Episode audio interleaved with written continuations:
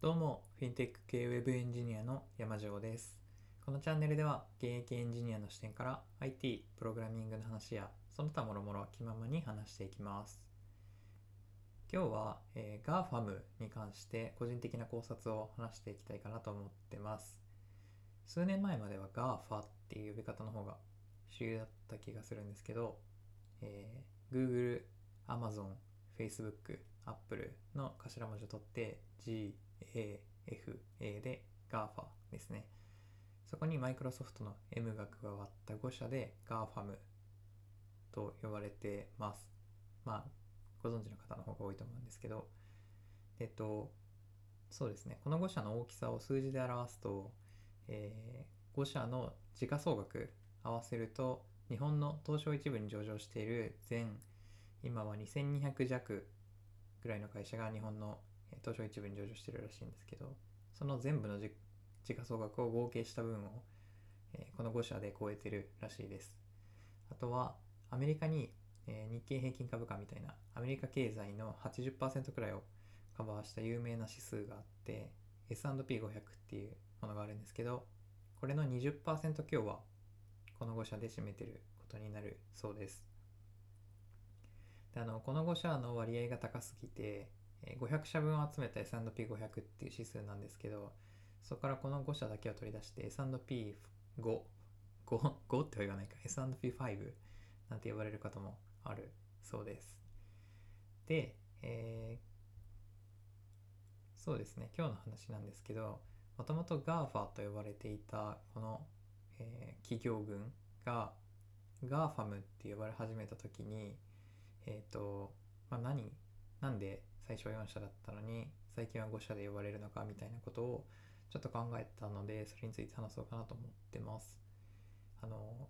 まず GAFA の特徴についてで、えっと、これこの4社は、うんと、この4社がどんどん成長してきてサービスを出して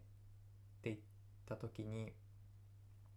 その日々の困りごとをちょっと改善してくれましたとかそういうレベルじゃなくてこれらの会社が出したサービスっていうのはもう世界中の人々の生活の体験自体を根本から変えるようなえーサービスを出してたっていうのが特徴としてあると思っていて例えば Facebook みたいな SNS が出てくることでもうなんかもう言うまでもなく生活がらりと変わってると思いますし Amazon のネットショッピングが普及していくことで、えー、と今まではちゃんとてちゃんとっていうか、まあ、店舗に行かないとできなかった買い物がネットで何かを買うっていうのはすごい当たり前なことになってきたりとかまあそういった意味で生活のその人々の行動パターンがすごく大きく抜本的に変わるっていうサービスを出してたのが、えーこれらの会社だったかなと思ってます。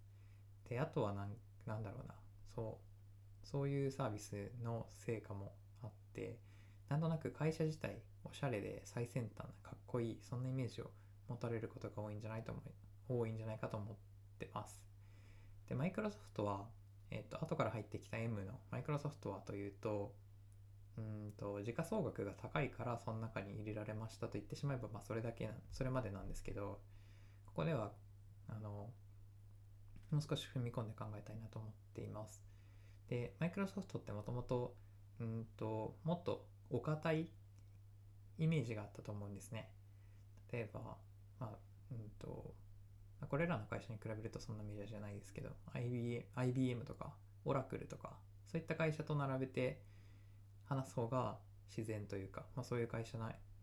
たかなと思ってます。で、えっと、その昔、その昔、そんな昔でもないですけど、Windows とか Office がすごいシェアを持っていたけど、みんなそれしかないから使っていただけで、あんまりこういううんとソフトが好きっていう人はあんまり多くなかったんじゃないかなと思っています。まあこれは 個人的な感想も入ってるんですけど、僕個人としてはうんとカクカクするしデザインも微妙だしワードとか結構、えーあんまり好きになれなかったんですねでそんな中で GAFA が伸びてきて Google がシンプルな UI で Google スライドとか Google スプレッドシートとかを出してきてあれこれ便利じゃない？ってみんなが気づき始めたわけですよねそのえっとオフィスの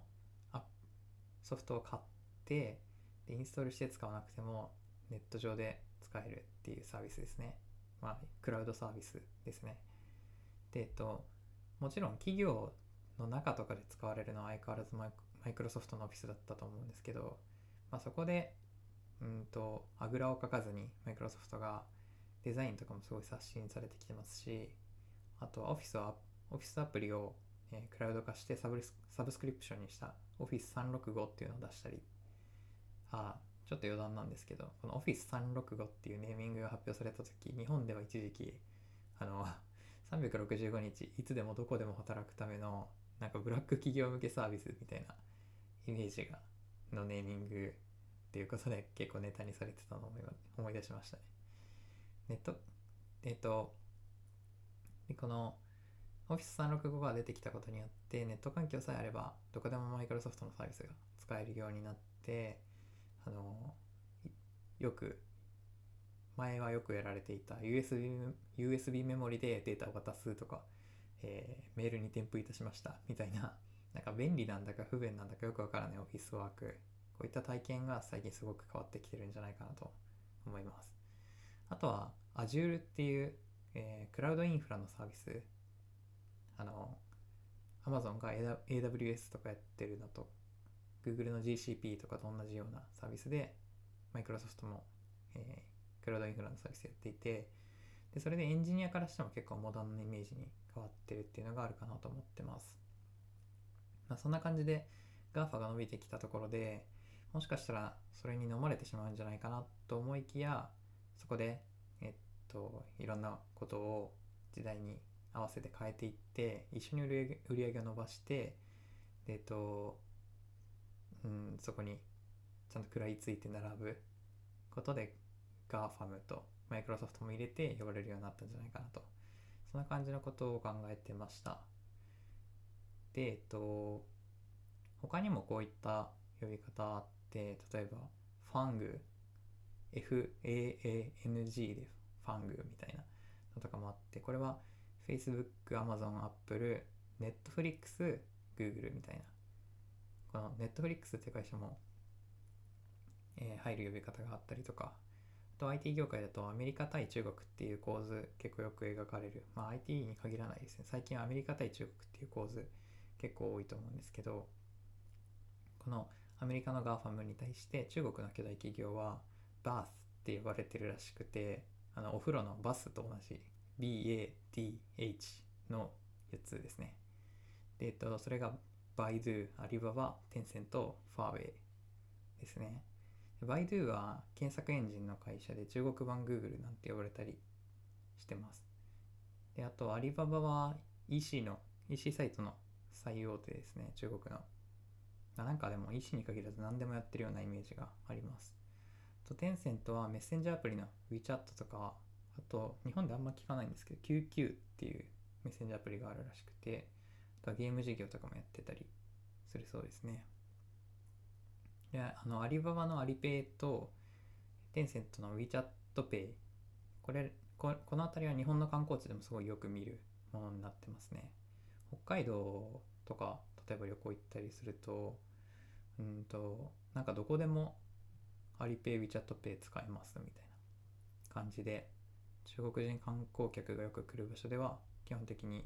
えー、使えるようになってたりしますね。あとは、ファーウェイは、まあ、日本の、日本での知名度はこの4社の中で一番高いかなと思います。えっ、と、通信機器のハードの会社のイメージですかね。あとは、ファーウェイの代わりにシャオミを入れて BATX って呼ぶこともあるらしいんですけど、これ どうやって発音したらいいかちょっとわかんないです。ちなみに、え日本では、えっと、GAFA とか GAFAM がよく使われるんですけど、英語圏では、えっと、こういった呼び方はほとんどしないらしくて、Big Tech とか TechGiant とか Big 4、Big 5あたりが使われるとのことです。はい。えー、後半ちょっと違う話をしたんですけど、今日は GAFA と呼ばれていたものが GAFAM になった理由についてちょっと考察をしてみました。はい。以上です。それでは最後まで聞いてくださりありがとうございました。ではまた次。回の放送でお会いしましょう。